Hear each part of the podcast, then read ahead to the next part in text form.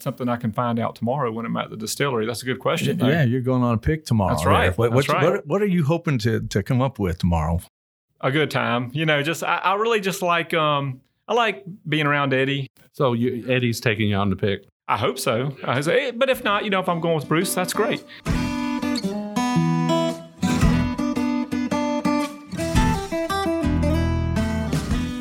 Welcome to another trip down the Bourbon Road with your hosts, Jim and Randy. So grab a glass of your favorite bourbon and kick back.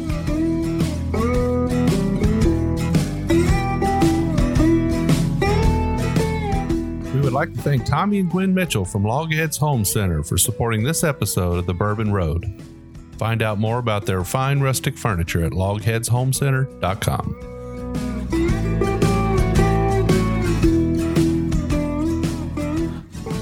So, Jim, David Jennings, rarebird101.com. What do you think? What a great guy. Yeah, I know. Oh my gosh. And Had a- knowledgeable, man. What he knows about wild turkey. And when he shows up somewhere, he brings some bottles, let me tell you. Oh man, I you know I got turned on to some things that I had I knew nothing about. Let's just say So now you know all the, the real terms like cheesy gold foil and split label. and dusty and, dusty. You know, oh, and- the dusty was good. so you've had some great turkeys today, Yes, haven't you? I you? have. Well, it was really good to have David on the show today. What a what a humble guy. What a what a guy that's committed to his cause, and he's got a lot of things going on. Things going good for him right now. Yeah, and I look forward to this book. This Yeah. this book ought to be awesome.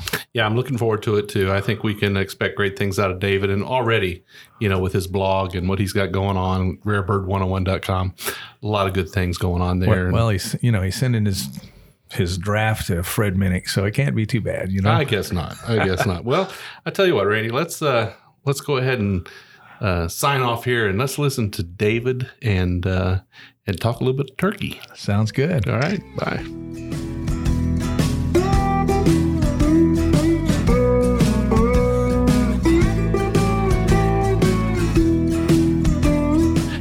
I'm pretty excited today. We're here in uh, in Lexington, Kentucky at Base 110. We've got a pretty exciting guest with us.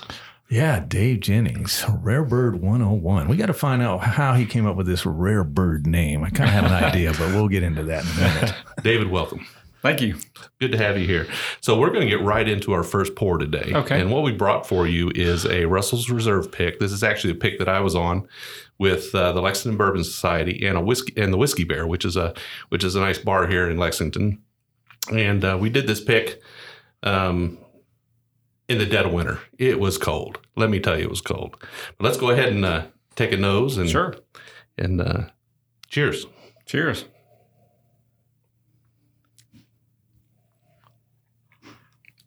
I get a little butterscotch on that. Yes, me too. Well, there, to me, right off the bat, there's a um, a nice kind of fruity, what I call like fruity vanilla spice, where you have that that vanilla back backbone, but then there's kind of like this uh, fruity uh, thing that kind of sits there right above it, and I get that in, in a lot of the Tyrone stuff. Um, but What's- this is what K. spice? What spice do you think? Well, like when I say vanilla spice, I think like a vanilla spice candle.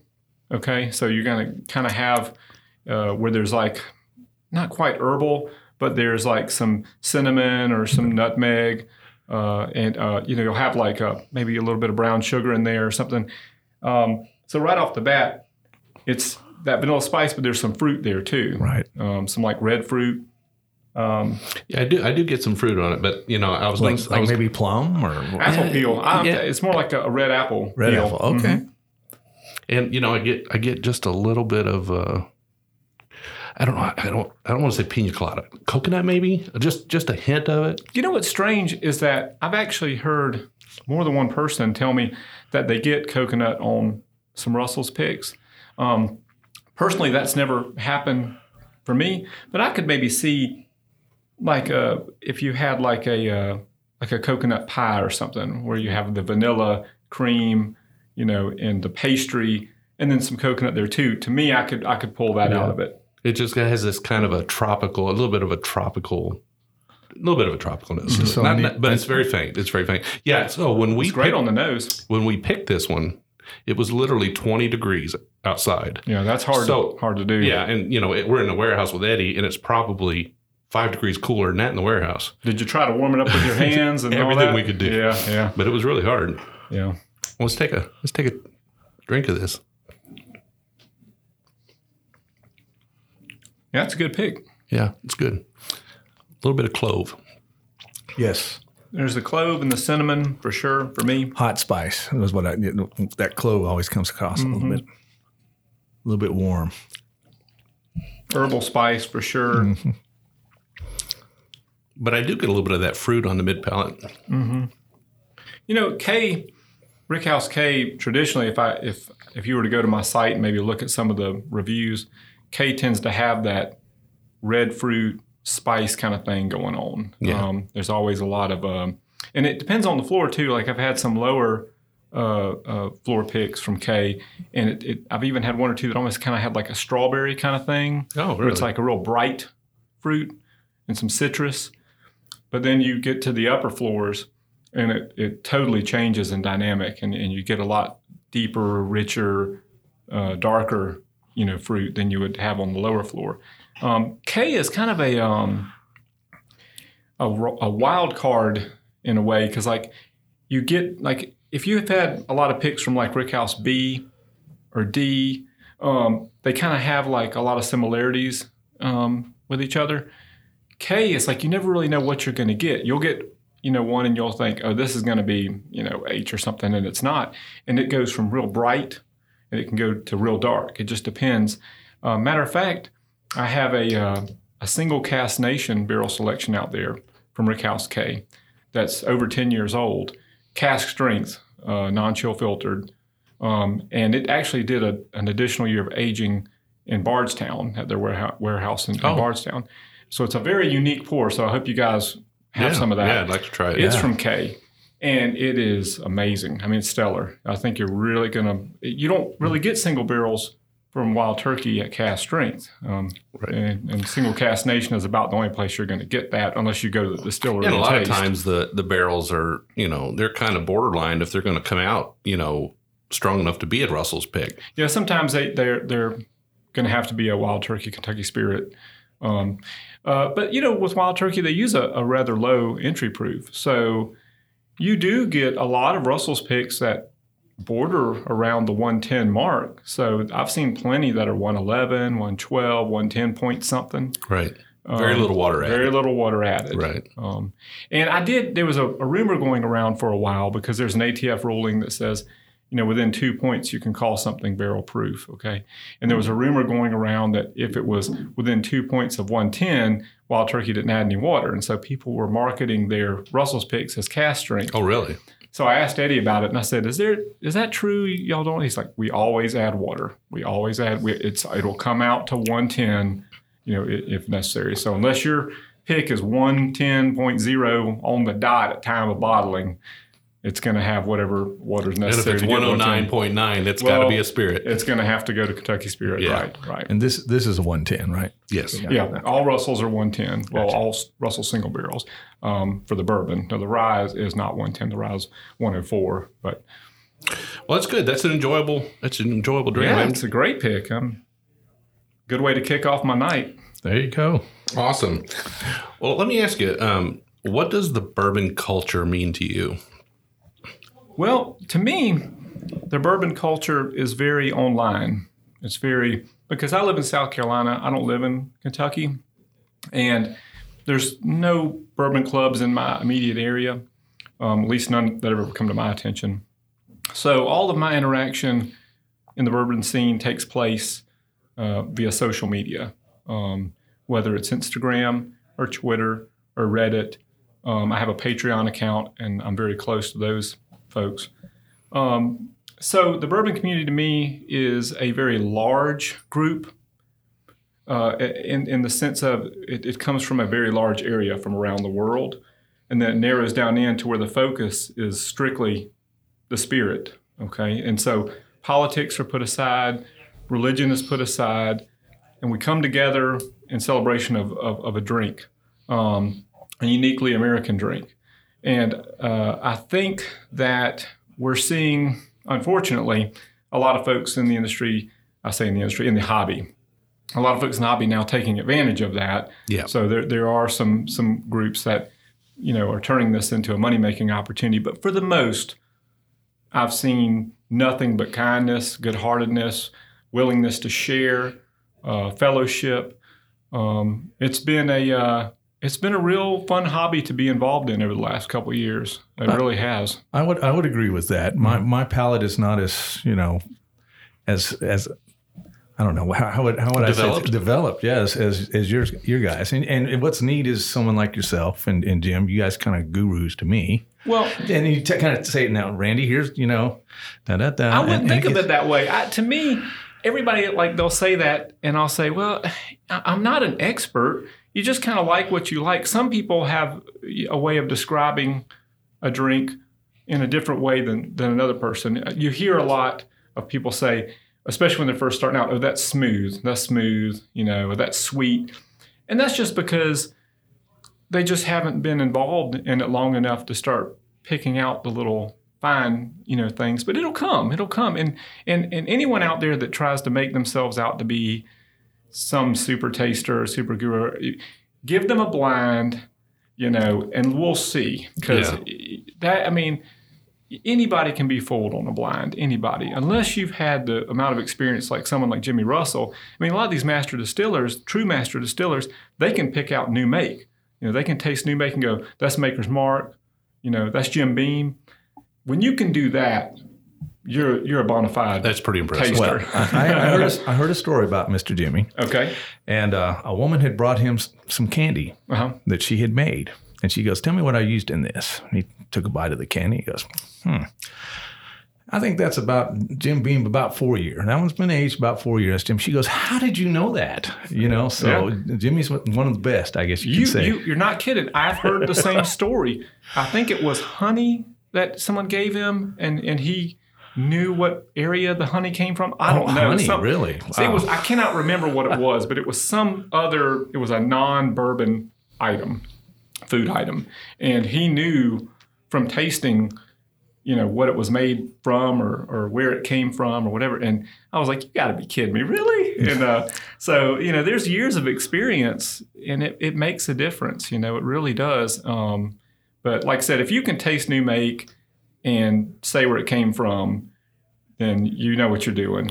And it's, Um, it's a developmental kind of thing. Yeah. I mean, you, you your palate builds over time. I guess your your library of tastes and odors build over time, right? Mm-hmm. Yeah. And so, and we've talked about it before. Sometimes you can uh, you can have just the wrong thing for lunch, and it just blows everything out of oh, the yeah. water. So. Yeah. Yeah. It, it'll mess it up. But we appreciate uh, the bourbon community taking those of us whose palates are not quite as Oh. developed and saying, hey, it's okay. But Just yours is just as valid as anyone else's. I, I, I truly believe that. I can take anyone off the street and I can sit them down and expose them to spirits and just say, look, do you like it or not? Now, they may not be a, a, a bourbon person or whatever, and then you're probably grabbing the wrong person. But if they say they like bourbon, they like like like whiskey, um, just because they can't describe it a certain way or know where it came from doesn't mean that their opinion isn't as valid. Right, You know, right, so- absolutely. Well, you mentioned you're from South Carolina. What part of South Carolina are you from? Uh, I'm, I live in North Augusta, which is across the river From Augusta, from Augusta, yeah. Georgia. Okay, So it's that Masters uh, is that born, is that born and raised? yeah, Yeah, yeah. yeah. Wow. My, my family is from uh, well, uh, the McCormick area, which is uh, you know it's in that general area, but it's it's about you know half hour or so away from where I live. Savannah River, right? That Right. run, that runs Savannah between, River. The, between Yeah, the two of them. right. Yeah, I have I have actually two down the Savannah River. Yeah, Of course, we weren't drinking bourbon then. yeah. I, I traced my, my ancestors on my, my, my dad's side all the way back to the pretty much the boat. So Really? uh, yeah. Wow. Wow, So that's great. been So, so are, are you a genealogist? Or do you do you do No, that kind of stuff, or I- just just interested? I was interested for. I mean, I, I am still interested, but I, I went on a little spurt where I kind of traced my family history back um, to the the 1700s on my Jennings side, Wow. um, and I and I'm in the. Um, well, I'm, I'm in the Sons of the American Revolution because I had uh, an ancestor that fought in the Revolutionary War, and then I've got a good many in the Civil War, um, and uh, so it, it's just it was really interesting to learn these things. South, I'm assuming. Yeah, yeah, they were all uh, Confederate. Yeah, Yeah. and uh, it, but that's that's just the way it was back then. You know, everybody, uh, you know, you fought for the home team. So Right. you know, if you lived up north, you everybody in fought for town what- is yeah. signing up. Yeah, so Yeah. that's what I'm going to do. So, how did you first get into bourbon?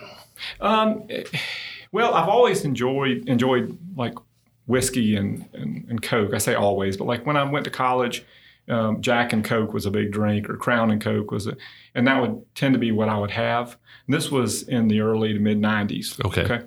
Um, and so if I'd go out to eat with my wife or whatever later on, years later, I would just get Jim and Coke, Jack and Coke, Crown and Coke, something like that. Uh, around 2013 or so, uh, I was at my brother-in-law's house. Uh, he had this fancy Crown Royal special edition thing in a box, you know, and uh, he asked me if I wanted some, and I said sure. I was thinking it was going to be like in a mixed drink, and he gave it to me on the rocks, and that was the first I'd ever really sipped whiskey, you know, like on the rocks or something. And it was a lot better than I thought it would be. I was like, this is really nice, you know, and it got my brain like really churning. I'm like, I'm gonna get me one of these, you know. and I went to the liquor store and I was like blown away by it was just like rows and rows of boxes and you know tubes and bottles and like, what do I do, you know? So I'm like, well, I'm going to find the best one, you know. So I started off like with Crown Royal, and then I moved on to like Scotch, and then I started getting Irish, and then I would just get anything I could get my hands on, trying to find the best thing. And I got into bourbons. And one day I was uh, looking at the bourbons, and on my checkout, I I asked for a pint of Wild Turkey 101. I was thinking it was going to be like the low shelf poor man's drink or something. Was, was that your first bourbon that you tried? Actual bourbon? No, the first bourbon I sipped, first bourbon I sipped neat. That's tough. It probably would have been something like I think it was Buffalo Trace. I think it was just Oh, really? plain Buffalo Buffalo Trace, Trace, uh, 90 proof.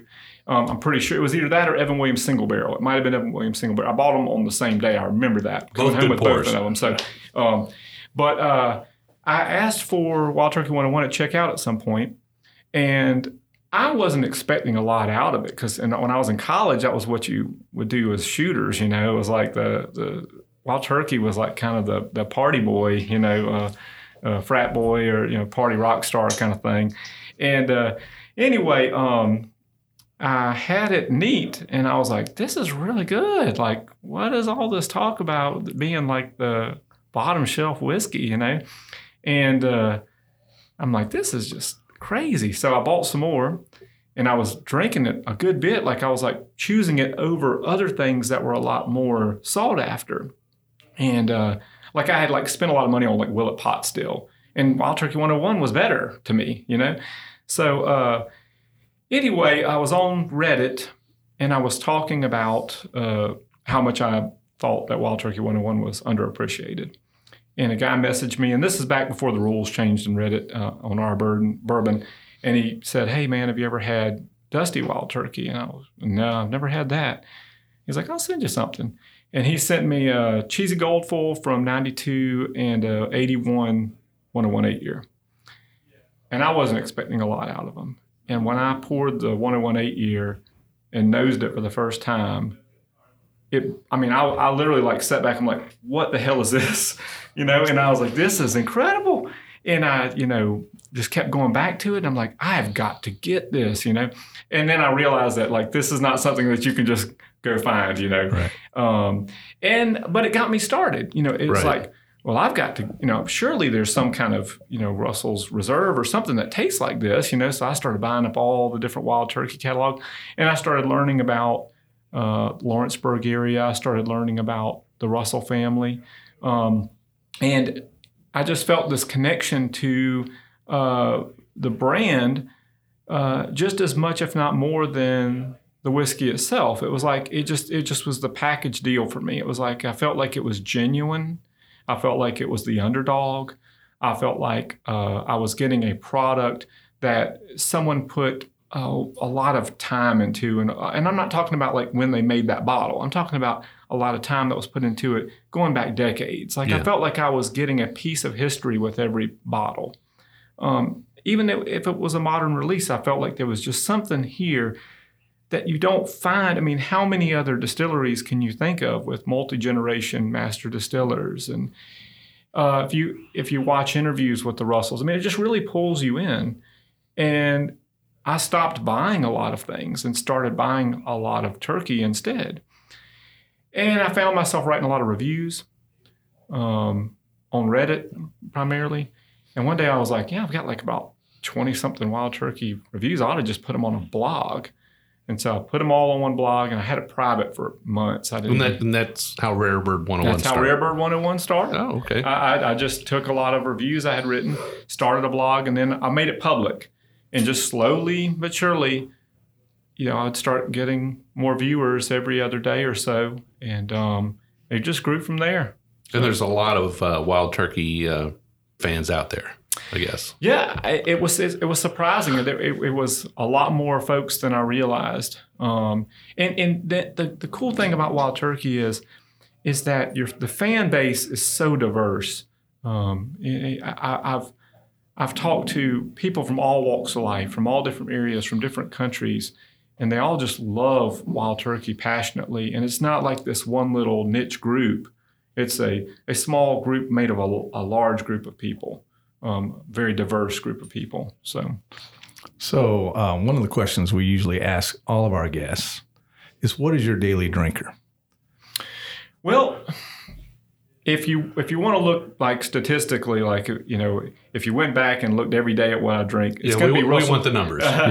Russell's Reserve Single Barrel is going to be the one, probably. Okay. Okay.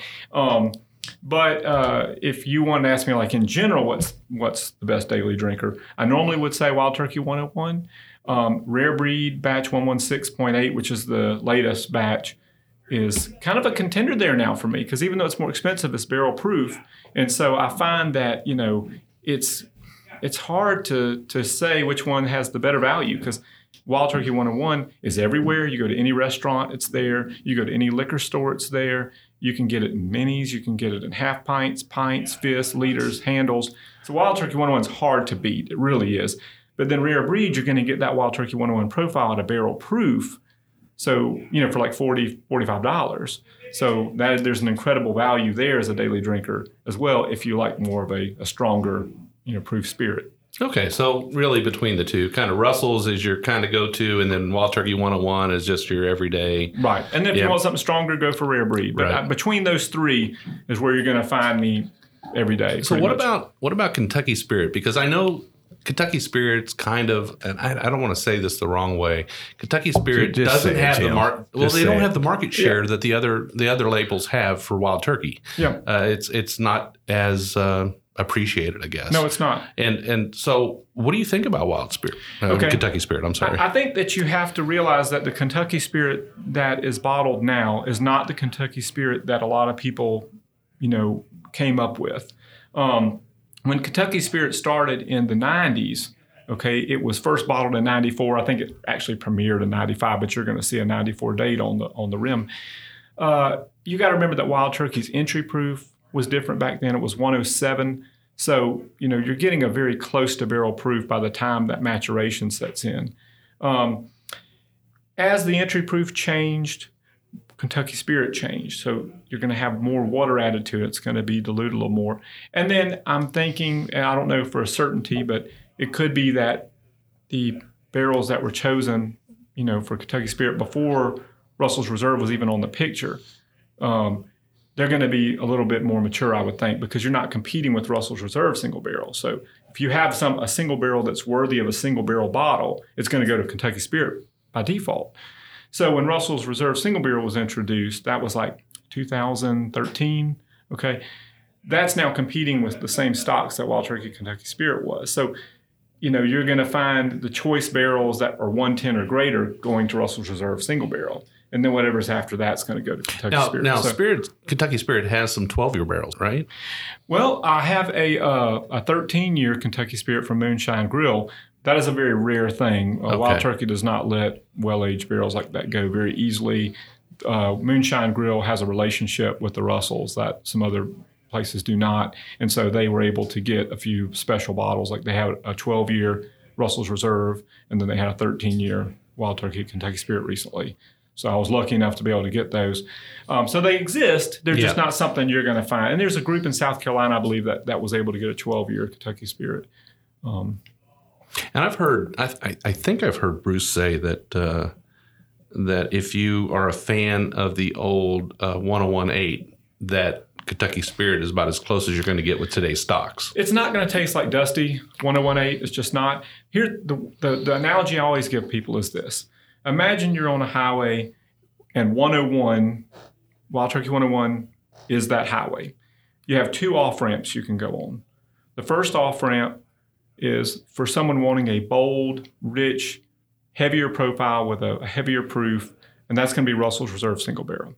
The other off ramp is going to be someone that wants something that's going to stay on the 101 proof, that's going to have a little bit more finesse to it. It'll be like 101 with, with a finesse to it, with a little bit more layers. That's Kentucky Spirit. So you have this 101, and then you have the two off ramps, and you can go this way, you can go that way. It just depends on what you're looking for in a single barrel. And how do you feel about the Kentucky Spirit now that they've had a bottle change? Well, I wasn't a fan of the redesign. I'll be honest with you; it's it's not something that. Uh, well, I complained about it. if you look back, you know, I complained about it because it's such an iconic uh, bottle. And to lose that to essentially a relabel of rare breed or rare breed's glass, um, it hurt a little bit. I was like, ah, I hate that. Now that it's happened, and I have several of those at the house in the new bottle, I find myself reaching for it a good bit. Um, Yeah. I've kind of let that go. I mean, it's just looks because it's what matters is what's in the inside. And some of the newer Kentucky spirits from Camp Nelson have actually performed very well in my mind, at least on taste. I think that Camp Nelson uh, rick houses tend to handle the dilution a little bit better than some of the Tyrone ones because when I taste some of the Tyrone Kentucky Spirit uh, bottlings, a lot of times I'm like, man, I just wish this was Russell's Reserve. Like, I just wish I had that little bit more. But I don't really think that direction so much when I'm sipping some of the ones from Camp Nelson. I don't know why that is, but Yeah. it, Yeah. you know, it just could be maybe the barrels I've gotten lately. But Let's change directions here just Okay. a little bit. Um, so last year, uh, summer and fall, we had uh, kind of a revelation of uh, some changes in the juice of 101. Uh, I guess not just the 101, but other things as well. Mm-hmm. Can you tell us a little bit about that? Well, they used some older stocks in 101. Uh, Longbranch had eaten up a lot of the eight year barrels. And so, in order to get, you- you've got to remember, they're not really shooting for a certain age. They're shooting for a certain flavor profile, a certain taste. So when in, when Eddie is tasting the batches, if it tastes like maybe this is a little bit too six year heavy, he's going to want something above that. So if the eight's not there, you're going to grab the 10. Okay. And so last year, because of Longbranch eating up a lot of the eight year barrels, they had to go for some 10 year barrels to make 101. And I mean, yes, there's a difference. Um, I thought that a lot of the mid 2018 101 uh, batch bottles that I tried were excellent. Um, I don't think that it's something to go nuts over and go buy a bunch of cases like a lot of people did. Yeah. Because 101's just a consistently good bourbon. And, th- and those bottles are still on the shelves. I mean, you can still find them. Absolutely. Yeah. And, and and you know, like I said, it, it's Eddie's going for a flavor. He's he's going by taste. Um, I think if you get too stuck on these bottle codes, you're going to pigeonhole yourself, and you're going to miss out on something potentially better. Do you think it's likely that that's still going on? I mean, with the stocks Sure. going to uh, Sure. Longbranch and It's like Bruce told me. I mean, they're they've always, you know, with batches, you're always putting older barrels in just to get the profile where it needs to be. It's just it just became a big deal this this last And how time big around. is a batch of 101? Uh, you know, I don't know uh, how many uh, barrels go into a batch of 101. Um, I would imagine it would be, uh, you know, well over 100 uh, is my guess. Um, I- I- that's something I can find out tomorrow when I'm at the distillery. That's a good question. though. Yeah, you're going on a pick tomorrow. That's right. Yeah. What, That's right. what, what are you hoping to, to come up with tomorrow? A good time. You know, just I, I Really? really just like um, I like being around Eddie. You know, uh, I've got a So chance to you, hang around Eddie's Eddie. taking you on the pick. I hope so. Yeah. Say, but if not, you know, if I'm going with Bruce, that's great. Yeah. Um, you know, I, I just I, I just want the the experience there, the fun, you know, the conversation, uh, being around these folks that are in the room here beside us, uh, the fellowship. That's all I'm really interested. I'm not trying to find. You have a lot of people that go and they're they're trying to find the next, you know, hit barrel that you know is going to get big money on the secondary or something. I really could care less about that. So, but have you had any of these epic picks? Have you have you had any of those? Can you think of one? I've had a few. I've had yeah. There's a short barrel from Woodland Wine a couple years ago. It was only like 42 bottles. It was from M. I don't remember the barrel number, but it was amazing. And uh, I always talk about that when people always ask this question. Um, the uh, barrels that the Jewish Whiskey Company picks, I've never had a bad one from them. I've had one, there was one they picked from D that was a little bit more modern. Um, it wasn't as standout as some of the other ones that they picked, but the, the 10 year K uh, that's in the room next to us, uh, it's stellar. I mean, it, it's probably one of the best wild turkey well, definitely one of the best modern wild turkey barrels I've ever had. Well, you've got a, a gathering of supporters Yeah. here. So, so what is this all about? Why, why are you actually here in Lexington? Okay. Um, I have a Patreon uh, account. Uh, it's patreon.com slash rarebird101.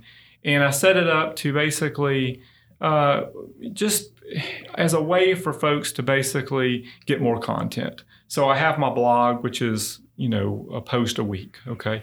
But Patreon, I tend to post every day or every other day.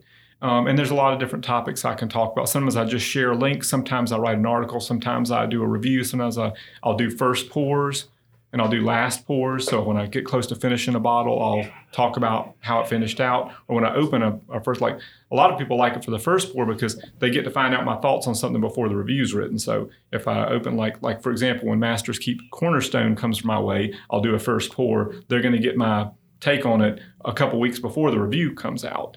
Um, and uh, it just kind of started as just a way to uh, provide extra content uh, to folks that, that follow the blog. And it really turned into something special because a lot of people signed up. I mean, I have like 143 patrons now, which blows me away because I was I was, I was thinking maybe I could get 20 people, you Yeah. know, and that would be really cool. And it, it grew. And uh, so I try to reward my patrons as best I can, um, uh, not just with objects, but like what we have, you know, uh, beside us is just a gathering where I, um, I'm basically throwing out some really rare bottles and just saying, here, I want you guys to to sip and enjoy these. And, and I want a fellowship and let's talk and let's hang out, let's get to know each other and talk about wild turkey. And then we'll do a barrel pick the next day. And then those bottles in turn will be, uh, you know, made sure I'll make sure that my patrons are first in line for those Right. bottles. Well, that's great. Well, I think this is as good a spot as any for us to take a break here. Okay. Allow you to go out and uh, talk to some of Yeah. your patrons, and when we come back, uh, we'll uh, we'll see what you brought for us. Great. Sound Sounds good? good. Thank right. you.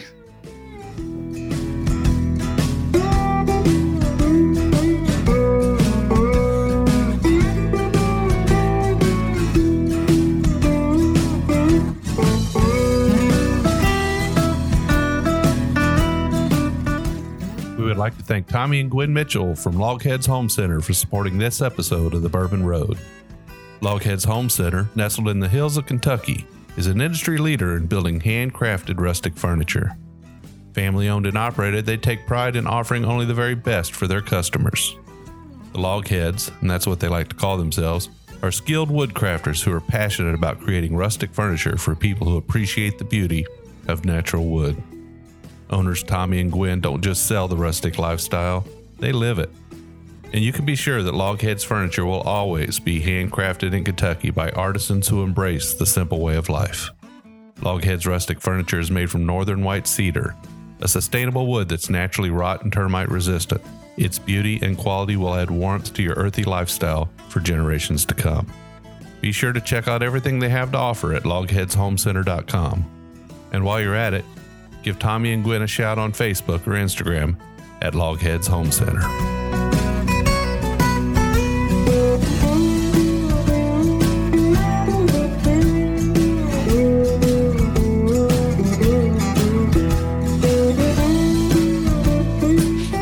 Okay, Randy, we are back and uh, ready to go.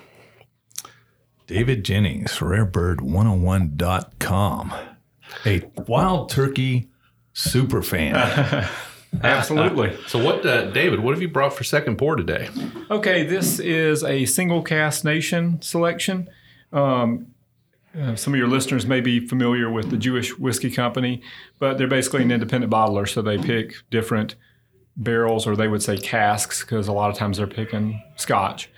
Um, and they bottle it in, independently uh, at full cask strength, non-chill filtered, uh, and uh, they've done a good many wild turkey releases at this point. They had two whiskey jubilees, which was a festival they used to have. That they're no longer doing those at the moment. Um, and then they've had probably, I think now they're on their, I believe their fifth, uh, the releases that are coming out. I believe it's their fifth under the Single Cask Nation label with the Wild Turkey uh, distillery being the the, the choice. So these are these are really sought after. They're very sought after, yes, and I'm, I'm very lucky to have a friendship with with Joshua and Jason, and um, it, it's it's been a amazing past couple years. Uh, you know, talking with them and their passion for for quality whiskey, um, and and in particular Wild Turkey. Um, it's uh, it's been really rewarding to have the opportunity to basically taste what comes straight out of the barrel, which which most most folks don't get that Right. unless you go to Wild Turkey or you have maybe a pick locally. So when you go on a pick, you get to taste it that way. Of course, when it delivers, normally it's Mm-hmm. Right. not, and it's water, a little bit of water in there. Right, right. But this is uh, the unique thing about this particular uh, bottle. This was a a, a, uh, a pick from Rickhouse K. Um, they had chosen a different barrel, and uh, Wild Turkey somewhere along the lines there was a mistake made, and they sent Joshua and Jason the wrong barrel. But instead of sending the barrel back, they kept it and even though they weren't 100% happy with it at the time to put their name on it, they uh, sent it to their warehouse in Bardstown for some additional aging. So it aged well over 10 years, and about a year of it or more was in Bardstown. Um, when I tasted this for the first time, I was I was very impressed because I had just had their, their selections, their nine-year selections from from D and from K, and uh, that they had released a few months before this one. And I thought, well, nothing's going to top that uh, nine-year K because it, it was a it was a reject barrel really that they had found and asked that if they could have because it was deemed as too off profile and it was it was off profile but it was amazing off profile. Yeah. So I thought nothing's going to beat that one. This one to me beats it. I mean, it just it has pretty much everything I'm looking for in a turkey barrel. Um, to be honest with you, um, a lot of layers, a lot of complexity. Look at that collar. Yeah. Yeah. It looks nice.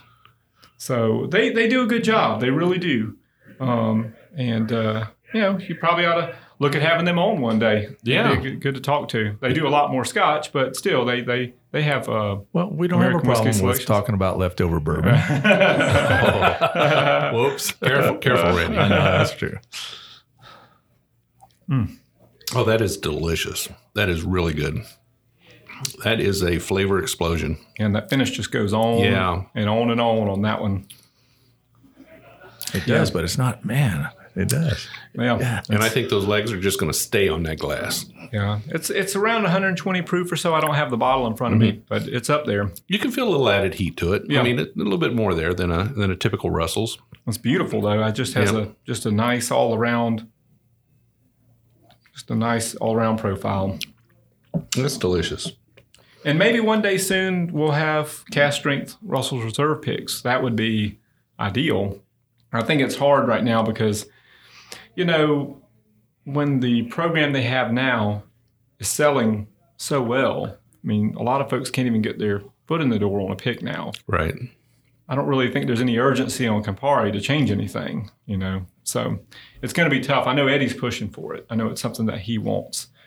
You know, when it happens, I'm not sure, but I know it's been in talks for a while. Well, maybe you should use some of your uh, influence over. I've I've tried.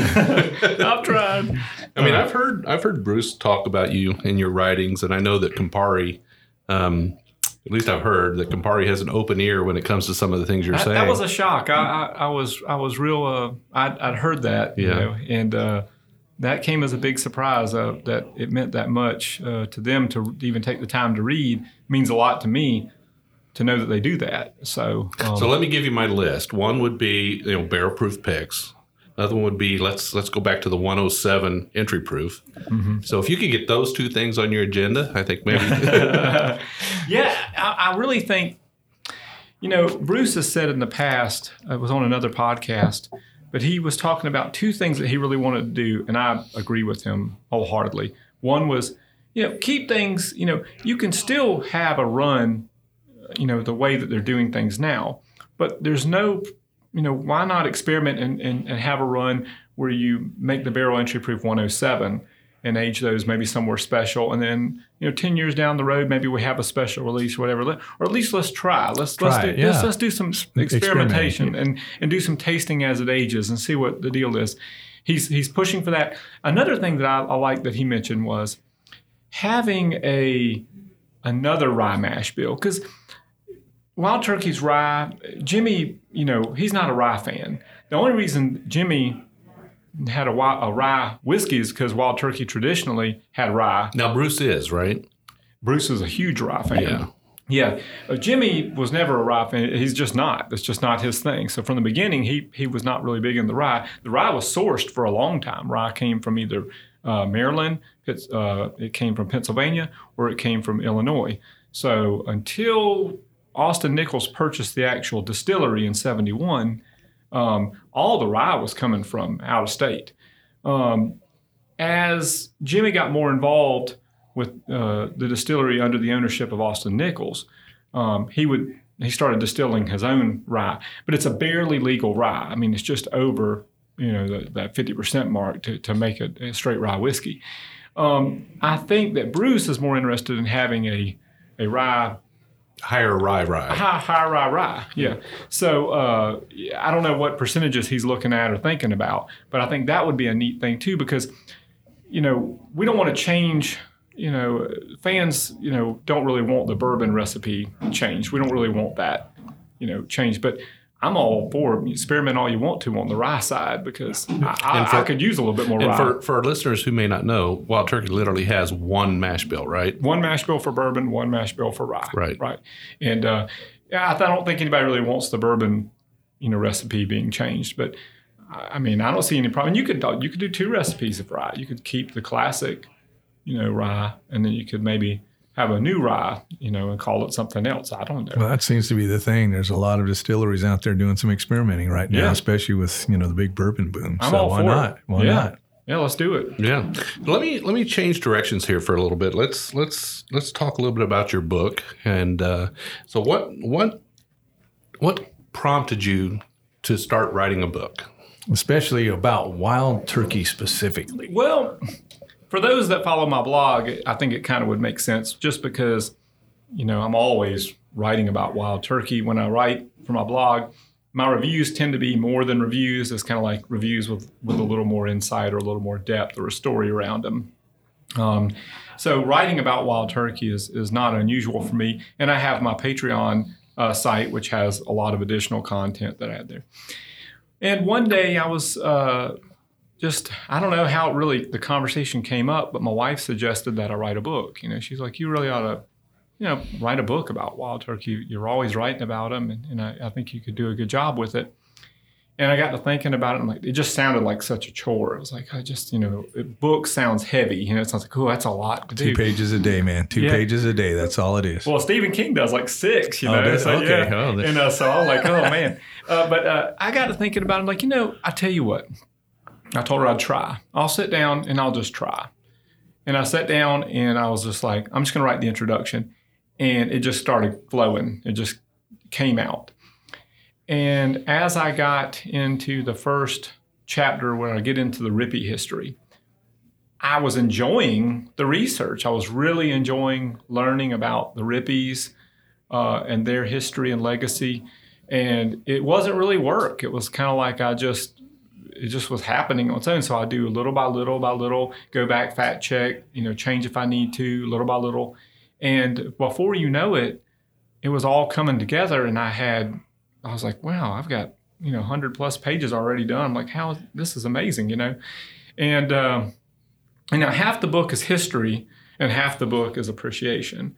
And so the appreciation side was easier in some ways because I was able to go back and pull notes um, from my journals and my blog posts to kind of you know, shape that. So there was a little bit of being able to regurgitate some information that I already had. Um, but it was also difficult because I'm trying to give you know, I can I can't just copy and paste a blog post. It's like I have to kind of make it for the book. So it's Right. like I had to kind of massage it into something Right, that right. flowed. And so that was difficult on that way. The history was difficult in making sure I had it right. All the And- cita- citations were there. That's where it came from. Well, you, yeah. and you have you might find one article that says something, and then another article that says something else, and then I end up just having to you know message Eddie, and I'm like, tell me what's the difference between this and this, you know, and uh, it it uh, it's finally come together where I sent a first draft to Fred Minnick, and uh, and and uh, he was a big help help to me. Um, and I've sent some drafts to some other folks and gotten some really you know positive feedback. And uh, I've almost done with my official second draft now. So Okay. I've been working through a, And they say- edits. They say that once you get through writing your book, then you go back and then you do your introduction because it will change. well, you know, it it was how I started telling my story because, like, I was like, how do I write a book about wild turkey? And I'm like, well, I'm going to write it from my perspective. So, you know, it was kind of like I wanted to say, you know, how did I get into this? You know, So it's kind of a journey. Like uh, your, your book is No. kind of your journey through wild turkey, or and it's not not really. I wanted to kind of paint a picture of how this book became came to be okay, and why I decided it was worth writing a book about in the first place. got it. And to me, and, and the title of the book is Wild Turkey American Spirit. And there's multiple, you know, meanings behind that. You have the release, the uh, expression Wild Turkey American Spirit, which is a bottle and bond, the only bottle and bond Wild Turkey expression ever released. But then you have that American spirit, as in you know the spirit of America, and then you have American spirit as in you know alcohol. So it has a multi you know level thing. And so what I, I when you when you look at the history of wild turkey, it all started with immigrants. Uh, there were French uh, Huguenot uh, immigrants that had moved to Ireland to escape religious persecution. They came to America, settled in what is now Anderson County, you know, Kentucky, um, and this is the Ripys. And uh, they started a long tradition of distilling that would lead into basically the exact same distillery that Jimmy Russell would would would be hired on to in time. Um, and there was it's so you go from that American frontier, you know, Jacksonian America, to modern times, and there's a lot of stuff in between. You know, it's it was it's it was it was a lot of fun researching it. It really was. Wow. Uh, well, evidently, there's a lot of people waiting on this book too, because I understand the fundraising went very well for this. Yeah, it, that was a shock. Uh, I I I tossed and turned about what amount because see with Kickstarter it's, it's all or nothing. If you if you don't raise your goal, you don't get anything. And so I, I knew I needed at least enough to get something done. So my original idea was to print on uh, demand, where basically you you do all the writing, the photography, the editing, get a graphic designer, put the book together, and you send it up to like Amazon. Amazon does that. Yeah, yes, and then I know. they can yeah. print on demand. Right. Okay. That was, and that's where I've left it right now. But I've got some talks going on. I can't get into too, too many details, but you know, this is looking to be a real deal book through a publisher. Wow. Um, cool. Hardback, you know, full color, you know, 80 pound paper, the, the whole deal. Um, and that is going to be, I feel like if, if it's going to be done, I want it done right. And so, but yeah, the, the Kickstarter, within just a few days, I, I put it out there and it, I'd met my goal, like I think in two or three days. And I was blown away by that. It was the, the generosity of, of people and the interest that they have in the brand. It, it showed tenfold, you know? Right. Right. And, and, and now it's at a level I never even imagined it would be. So would I mean, in the back of your mind, this is kind of what you always wanted, but you were being conservative. being conservative and uh, realistic because you know I know it's a niche. You know it's uh, you know bourbon's big right now. Mhm. Bourbon books are big right now, but Wild Turkey is still very niche, and there's a reputation that comes along with Wild Turkey that's undeserved, but it's out there. I mean, you you pull anyone from the street and you start talking to them about Wild Turkey, and they're going to think you know you're going to a frat party or something. Yeah. You know? So. Uh, uh, we're trying to overcome that, and I think it's happening. Actually, I mean, you know, McConaughey has has given it a whole different look, you know, and made it more approachable for consumers that probably would have never given wild turkey the time of day. Um, and I think that uh, just with bourbon being so big, I think once people are exposed to Jimmy Russell Eddie Russell, Bruce Russell, Joanne, when they get to know the Russell family or, or watch an interview or a podcast like you guys have, read articles, they realize that there's a lot more to this brand than a party whiskey. Right. A lot more. Right. So, so when is this book going to be released? Okay, the I've, I've put on the Kickstarter that I would like to have it done uh, by November, December for the holidays. So a great Christmas Christmas Great, gift but, there. but I would like to have a copy in Jimmy's hands by September 10th, which is his 65th anniversary at the distillery. oh, which wow. yeah. no one in this world has ever done that. Uh, you know, has been a a distiller at the same distillery for that long.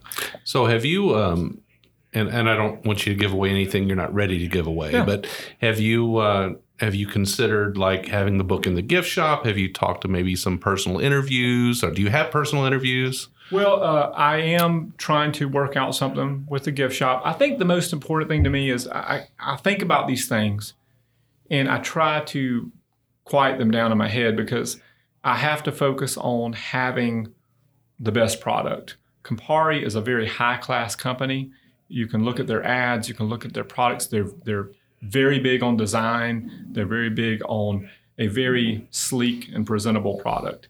And if I'm going to have something that's going to be worth selling, you know, at a store that they own, it needs to be at that level. And and so I think I just need to focus on that right, Right. now. I need to I need to focus on the content. I've hired a an excellent um, top of the line photographer, Victor Sizemore, uh, who is just has an amazing eye and a knack for taking uh, pictures that um, I think when it comes to bourbon, because he has a love of bourbon himself, he has a love for bourbon himself, it, it, shows in his photography.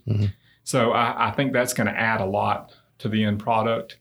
Uh, so uh, again, my focus is just not so much thinking about the marketing. Let's just let's have a quality Well, product. has Campari had any input on layout and design kind of stuff? no, no it's it's my own thing. Um, they have given me permission to to have whatever photos taken. You know, I need taken. They've they've Wow, worked with me. They've worked with me uh, in a, very well. Um, the reason why I haven't, it's like it's it's a double edged sword. It's like I could I could approach Campari and say, hey, let's work on this together, and then we're looking at a lot of paperwork.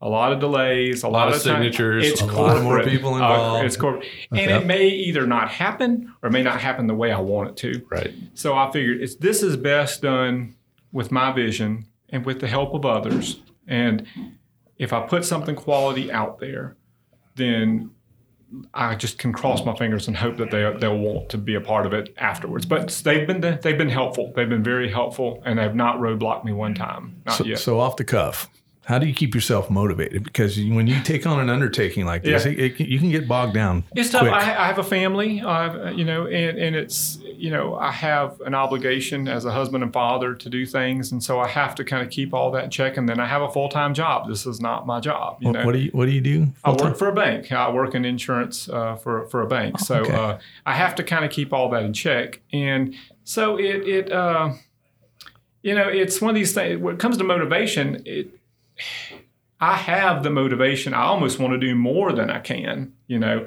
I have to keep myself from overdoing it because a lot of times I'll stay up till one in the morning writing and then I'll look at the clock and be like, God, I'm really on a roll here. I don't want to have to go to bed, Yep. but I, I got to get up at six in the morning, you know, and so I have to, it's like, uh, I burn the midnight oil very frequently because I don't want to take time away from my kids. So, you know, I come home and, you know, there's things that need to be done, homework and this type of thing. So I have to wait till they're in bed and then I work. And so sometimes that motivation, I actually have to kind of reserve it, you know, so. yeah.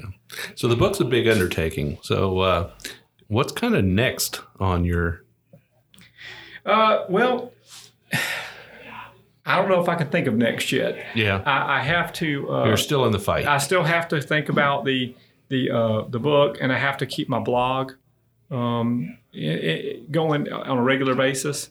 Um, I have uh, a Patreon site that I've mentioned already, and I like to keep the content there fresh. Um, I've got a lot of barrel picks in the works. This this barrel pick that I'm doing tomorrow is one of several I've got planned, you know, for this year. So I've got a lot more of those. So you're doing barrel picks as a collaboration with certain retail outlets, and That's right. I, I'm doing a uh, a uh, collaboration with uh, Lexington Beverage Outlet in Lexington, South Carolina, um, and that's going to be the one for tomorrow. I'm doing another one uh, with them in September. Now that'll be in Columbia with Eddie, um, so that won't be here in Kentucky. And then I've got two special ones. I, I don't want to reveal too much. I've got some special ones in the works that uh, are going to be with two pretty well-known individuals in the scene um, that I'm really looking forward to because they each have a genuine love for whiskey and wild turkey in their own unique way. so we don't we won't ask you the details of that. Except when can we expect to hear more about those? Uh, very soon, A- at least the first one, I should have an answer uh, in the next week or so. Uh, there's some things I'm having to work out as far as uh, logistics. So watch the blog. Watch the blog. Yeah, uh, you know, keep, keep an eye on things. Uh, or Instagram. I, I, I let a lot of stuff out on Instagram. So, what do you think have been the keys to your success with your blog and this new book project? Oh boy. Well, I mean, there's a lot more successful blogs out there than mine. Um, I think with any with any blog, regardless of what it's about, I think that you have to be passionate and honest. I think if you're passionate and honest, and you can, you know, half right, you'll do you'll do well because people they like something that comes from the heart. They like something that that is legitimate. Um, and they like something that's driven by a true appreciation. Um, so I think that having passion and ha- and being honest is going to do well in any in any blog. I, I would recommend anybody thinking about starting a blog, think about starting it because you really love what you're starting it for. Um, don't just say I'm going to start a blog because I want to you know have a whiskey blog. You know, it, it just comes on its own. When you're passionate about something, it just kind of happens anyway. You So know? be genuine. Be, Be genuine. Be committed. genuine and committed. Yeah. Uh, there's a quote uh, from Stephen King that I love. It says, um, "You know, talent is as cheap as table salt. Um, what makes the difference in someone that's talented and successful is the amount of hard work in between. Yeah, so, Something like that. So, Very, very well spoken. Well, David, we'd really like to thank you for taking the time today to Oh, sit down you. with us. We we appreciate it. It's great to have a, a couple of pours with you. yeah. Well, thank and you. To hang out with your patrons here. yeah. And we're uh, going to have to do this again sometime. Excellent. Yeah. I'd love After to. this book comes out. yeah. that. Hey. Trust me, I'd love to. I, I'm gonna, I want to get the word out as, as Yeah, much as Put I us can. on your book tour. There Great. you go. Thank you. Thank you, David. Thank you. Cheers. Cheers.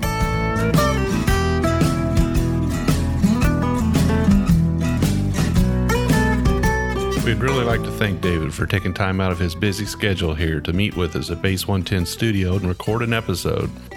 You can find David at rarebird101.com where you'll see his blog and a lot of information on wild turkey products. You can also reach out to David on Instagram at rarebird101, on Twitter at rbird101, and on patreon.com slash rarebird101. Now, Randy and I are going to go join David and his Patreon supporters for a few fine, dusty pours.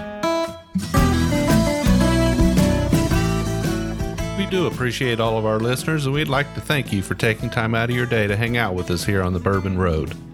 We hope you enjoyed today's show, and if so, we would appreciate if you'd subscribe and rate us a five star with a review on iTunes. Make sure you follow us on Facebook, Twitter, and Instagram at the Bourbon Road. That way, you'll be kept in the loop on all the Bourbon Road happenings. You can also visit our website at thebourbonroad.com to read our blog, listen to the show, or reach out to us directly. We always welcome comments or suggestions, and if you have an idea for a particular guest or topic, be sure to let us know. And again, thanks for hanging out with us.